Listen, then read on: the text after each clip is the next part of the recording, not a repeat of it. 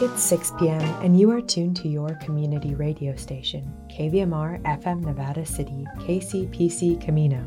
Today is Monday, April 25th. This is your KVMR Evening News. Tonight on the California Report, courts around the country are paying attention as San Francisco attempts to hold pharmacies and drug manufacturers liable for opioid addiction and overdoses in a federal trial beginning today. Then, the University of California Hastings College of Law gets a new name. National Native News fills us in on the brutal history of the school's current eponym. And after updates on local news and weather, Al Stahler speaks to author Anya Stanger about her new book, Incarcerated Resistance. Stanger is set to present her research in Grass Valley at Sierra College next Tuesday, May 3rd. This is the California Report. I'm Saul Gonzalez in Los Angeles. A federal trial over San Francisco's bid to hold drug manufacturers, suppliers, and pharmacies liable for opioid addiction and overdoses is set to start this morning. KQED's Alex Emslie reports. The trial is one of several around the country to test the public nuisance theory and whether companies in the opioid supply chain are liable for ballooning overdose deaths and other impacts of addiction. San Francisco alleges that Walgreens and several drug companies deceptively marketed opioids and ignored suspicious orders that piped pills into the black market. Chief City Attorney Sarah Eisenberg. This case is both a national case and also a San Francisco case. And so there will be evidence that ties the defendant's conduct to specifically the situation that we find ourselves in San Francisco. The companies argue they didn't create the opioid epidemic and shouldn't be held responsible for it. For the California Report, I'm Alex Emslie. The California Republican Party has wrapped up its annual state convention, which was held over the weekend in Anaheim. House Republican leader Kevin McCarthy of Bakersfield was the featured speaker. He used the opportunity to repeatedly praise former President Donald Trump and to criticize Democrats and the media. McCarthy's appearance at the convention came after the release of audio confirming that he had told congressional colleagues in early 2021 that he would urge Trump to resign in the wake of the Capitol Capitol Hill insurrection. Previously, McCarthy had maintained he did no such thing. Also at the convention, State Senator Brian Dahle, who represents 11 counties in the northeast corner of the state, got the Republican Party's endorsement for governor. Let's turn to COVID. During the first year of the pandemic, deaths of homeless people in Los Angeles County rose more than 50% from the previous year. According to a report from the County Department of Public Health, nearly 2,000 deaths were reported from April 1st, 2020 to March 31st, 2021. The report found that drug overdoses remained the leading cause of death among the homeless. In the pre-pandemic year, the Department of Public Health reported just over 400 overdose deaths among the homeless. And the year after the outbreak, that figure nearly doubled to 715. In a related issue, Los Angeles Mayor Eric Garcetti's proposed budget for the upcoming fiscal year calls for almost $1.2 billion in spending on fighting homelessness. But is there enough transparency in how that money is spent? From Los Angeles, KPCC's Unhoused Communities reporter Ethan Ward has more. LA City Controller Ron Galperin says there needs to be more transparency on tracking the money spent on homelessness to avoid waste or misuse. We have uh, been encouraging the departments and the city as a whole to do a much better job of tracking what spending is actually related to homelessness so that we can uh, create a dashboard that actually shows it. Galperin says centralized dashboards would allow Angelenos to monitor how their tax dollars are used by nonprofits or spent on affordable housing. The reality is is that we have to recognize the fact that the way that the money is being spent is not always working. There are some dashboards available, but they're scattered, making it harder to track the money. For the California Report, I'm Ethan Ward in Los Angeles. Support for the California Report comes from the California Healthcare Foundation, working to build a more effective, compassionate, and just healthcare system. On the web at chcf.org/health-equity the James Irvine Foundation, accepting nominations now for the 2023 James Irvine Foundation Leadership Awards at irvineawards.org. And Eric and Wendy Schmidt, whose philanthropy harnesses the power of people and science to create innovative solutions for a healthy environment, just societies, and opportunities for human achievement. The state's Employment Development Department, or EDD, has started rolling out a promised expansion of language resources. That's to better serve the at least 7 million Californians who use a first language other than English. KQED's Mary Franklin Harvin has the details. Late last week, EDD announced the release of additional language resources. You can find them through a globe icon pictured on the blue banner at the top of EDD's homepage. From there, you can access forms translated in Armenian, Korean, Punjab, Russian, traditional and simplified Chinese, Spanish, Tagalog, and Vietnamese. Joanne Lee is special counsel with the Legal Aid Foundation of Los Angeles. She says this is a vast improvement from before. And a step in the right direction, and it seems like this is the first part of their release, so they will have subsequent content and languages added, which I think is great and part of the plan um, that stems from the legislation and also our settlement agreement. The settlement she's talking about came out of nearly two years of legal mediation by her group and other advocates who demanded better language access from EDD. Another big area of focus in these efforts is beefing up translation support on EDD phone lines. Currently, the agency has dedicated phone lines for English, Spanish, Cantonese, Mandarin, and Vietnamese speakers. But to access translation support in languages besides these, EDD directs callers to the same line used for English and Spanish speakers.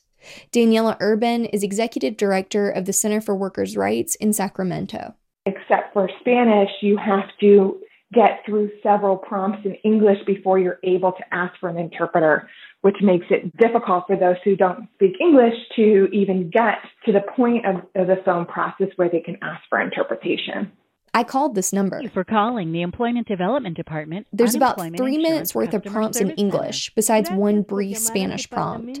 And even if the person calling could make out a little bit of English or Spanish, none of the prompts actually mention the additional language support.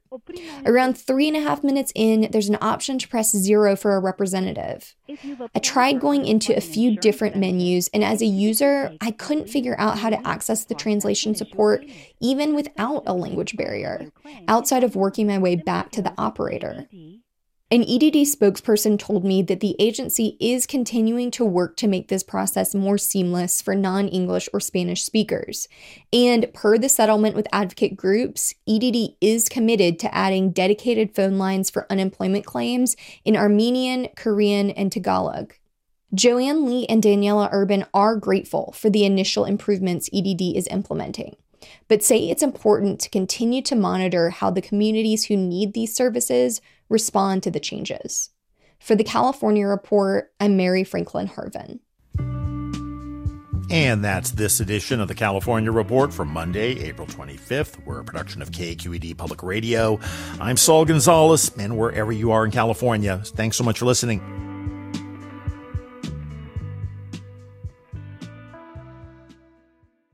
Election workers have faced extreme levels of vitriol since the 2020 elections. More than one in four report being afraid of being assaulted on the job. Suzanne Potter with California News Service has more about legislative efforts to protect election officials. Since 2020, a growing number of election workers have been threatened, harassed, and even spat on. So tomorrow, the state Senate Judiciary Committee will hear a bill that would allow them to hide their address from public view. Senate Bill 1131 would allow election workers to join the Safe at Home program, which was created 20 years ago to make it harder for perpetrators of domestic violence to track down their victims. Kim Alexander is president and co-founder of the California Voter Foundation, a co-sponsor of the bill. There are still a number of people who make false claims about the election being stolen, and the election officials and their staff are on the receiving end of the big lie. SB 1131 also would change an old state law that required poll workers' names to be posted at polling sites. Next, it is expected to head to the Senate Appropriations Committee. Alexander says 15% of the county registrars of voters in the Golden State left their jobs after the last presidential contest.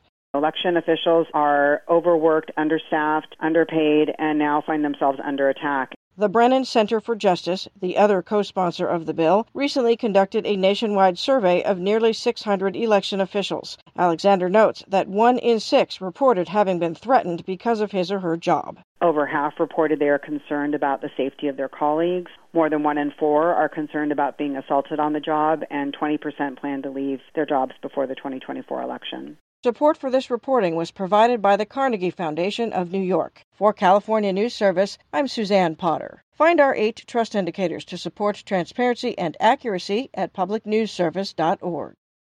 Tonight in National Native News, the University of California Hastings College of Law is finally getting a new name. And a bill ensuring Native Americans are at the table when naming takes place will be heard in the California State Assembly Tuesday. The college was named for Serranus Hastings, a land speculator who built his fortune committing atrocities against Northern California tribes. This is National Native News. I'm Antonia Gonzales. An extensive review of more than 2,200 place names in the U.S. National Park system show many may reflect colonialism, oppression, or white supremacy. KLCC's Brian Bull has more. Natchee Barnd is an associate professor of ethnic studies and Native American studies at Oregon State University. He says locally, sites across Crater Lake National Park were included for analysis. We did see that there was one called Devil's Backbone, and we weren't clear on the origin. So while we did the research on these, we don't always come to the conclusions, right? We're not always able to say for sure what the intent is. But a lot of times the word devil gets attached to indigenous peoples, communities, or cultures in this sort of Christian and non Christian binary. Barnd says he'd like people to use this research to understand how place names came to be and to help develop alternatives that don't celebrate the removal or destruction of native communities. He says beyond parks, other sites, including buildings, can be reevaluated.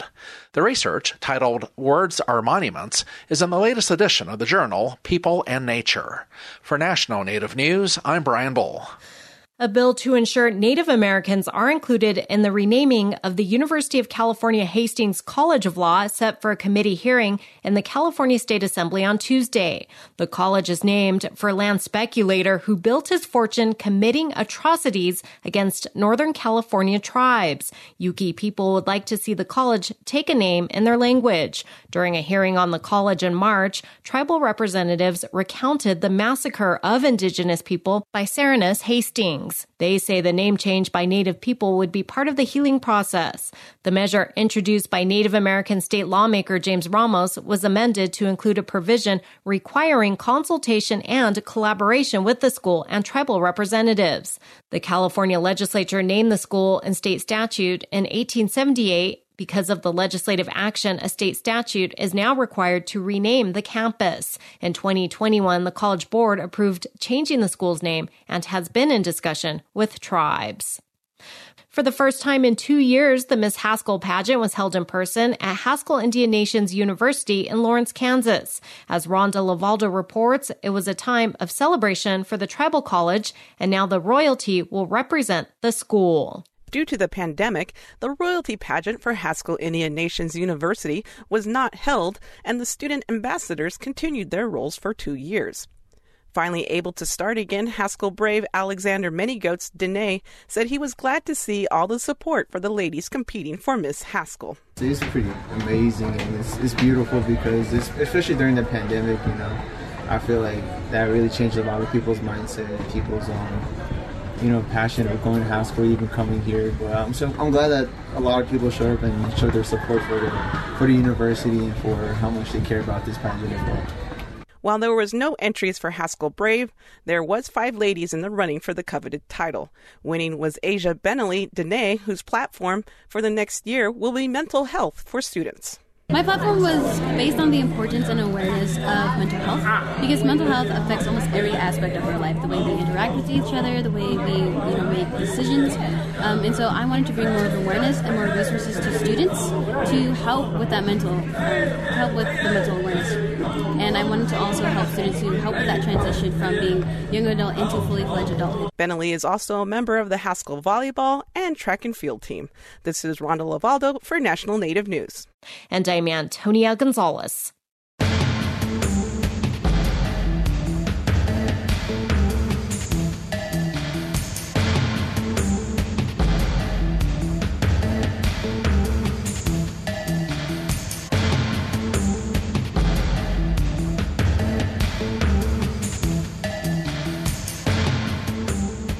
National Native News is produced by Koahnic Broadcast Corporation with funding by the Corporation for Public Broadcasting. Support by Ramona Farms, offering wholesome and delicious foods from our heirloom crops as our contribution to a better diet for the benefit of all people. We are honored to share our centuries old farming and culinary traditions online at ramonafarms.com. Support by the Gathering of Nations Powwow, a live event taking place April 29th and 30th on the Powwow grounds of Expo, New Mexico, featuring song, dance, traders market, horse parade, and more. Tickets available at gatheringofnations.com and at the gates.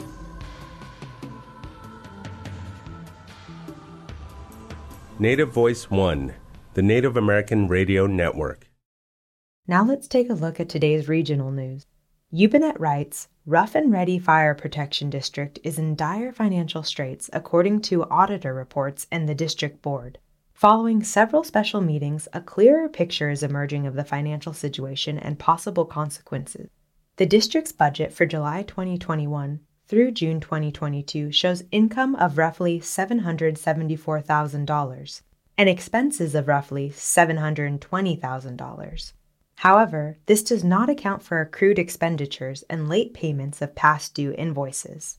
The budget income side also anticipates nearly $300,000 in strike team payments. This income is not guaranteed. It depends on the occurrence of large fires in California and the availability of staff to be assigned to a strike team. An in depth look at the Rough and Ready Fire Department Auditor's Report is available on Yubanet. Tuesday, April 26th, the Nevada City School District holds a special meeting of the Board of Trustees at 5 p.m. The meeting's agenda says the board will discuss the selection of a new superintendent, applicants for interview, and final interview questions. Dan Zeisler, the search lead for a new superintendent, is slated to speak. The Sierra Club Sacramento chapter is asking city and county officials to move hundreds of homeless residents along the American River Parkway, reports the Sacramento Bee. The Sierra Club cites an increase in wildfires they say are often tied to homeless camps. In a report and letter sent to city and county leaders Thursday, the environmental group points to an analysis it put together using public records from fire departments covering the parkway. The report states with 156 fires last year, the parkway saw three times as many fires as in 2019.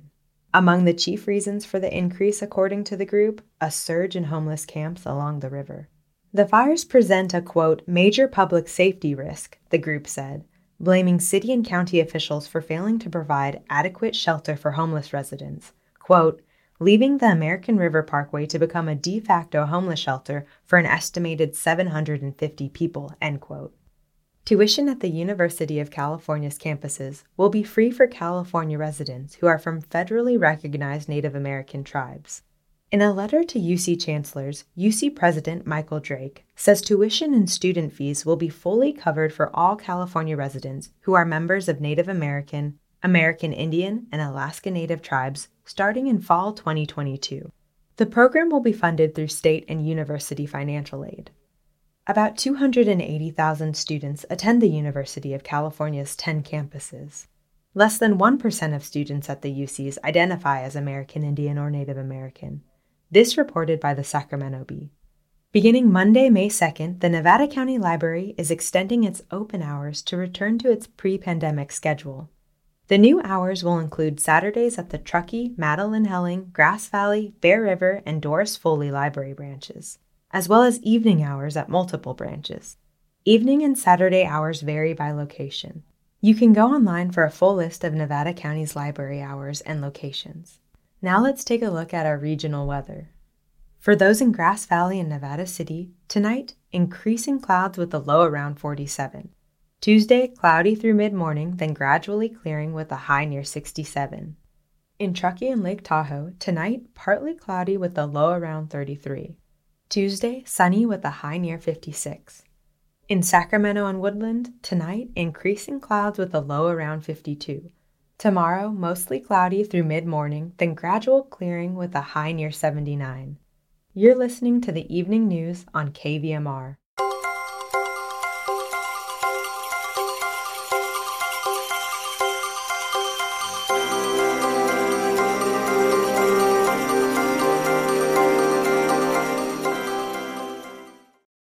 No one wants to be arrested, no one wants to be thrown in jail, but some people do their best to accomplish just that.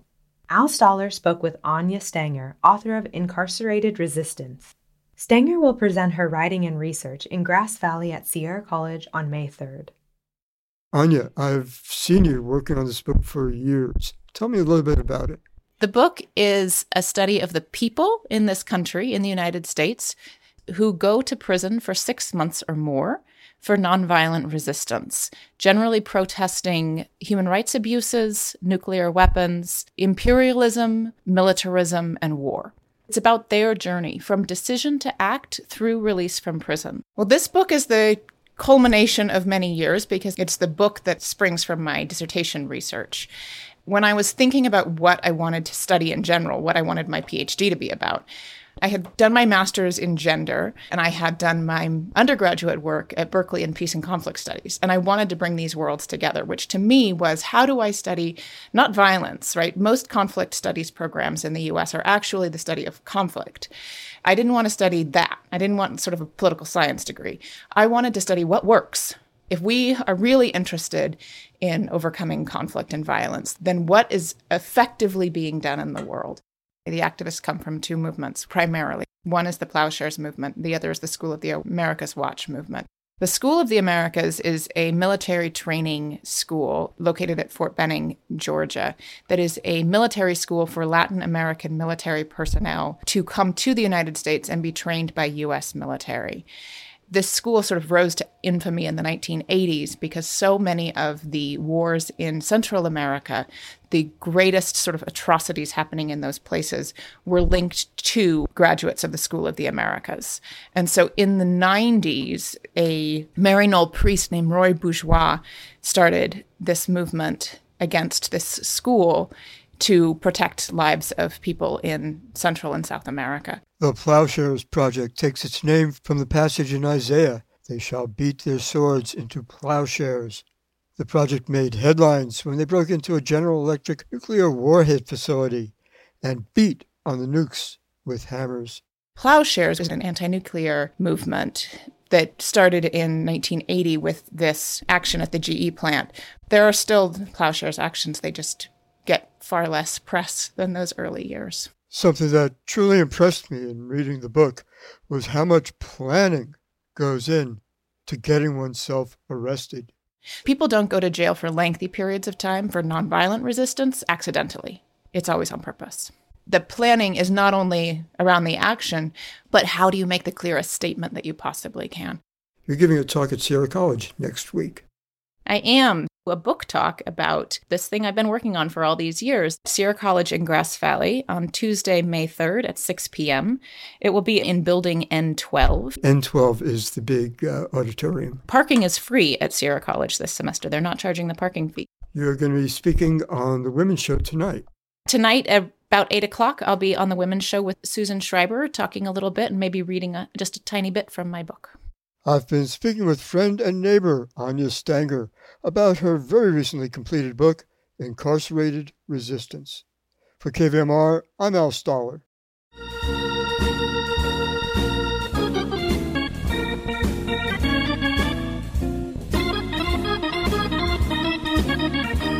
That's our newscast for this Monday, April 25th. Visit us online at kvmr.org for anything you may have missed in tonight's newscast. KVMR gets support from Atmosphere Design Build, a full service architecture and construction firm creating distinctly modern, high performance buildings throughout Northern California, specializing in net zero energy homes for a low carbon future. AtmosphereDesignBuild.com. And Nevada County Farm and Garden, helping gardeners and farmers optimize soil condition with garden products, consulting, and services including soil testing from pre plant amending, mid season top dressing, providing nutrient recommendations based upon soil quality. Online, nevadacountygrow.com. Keep it tuned to your community radio station. At 6:30 it's the Women's International News Gathering Service, WINGS. On tonight's episode, a look at the magazine and organization Butch is not a dirty word. Guests talk about their experiences in queer and straight settings, including overriding the butch femme binary as a butch-butch couple, the pressures attendant on butch motherhood, views of butchness in communities of color in the US and Australia, and the power to be at ease in one's own preferred self-presentation and identity. Then at 7, we have Democracy Now! with host Amy Goodman. The KVMR Evening News is produced by KVMR News Director Claudio Mendonza. Thanks for listening to the news this evening. I'm Kelly Reese, signing off.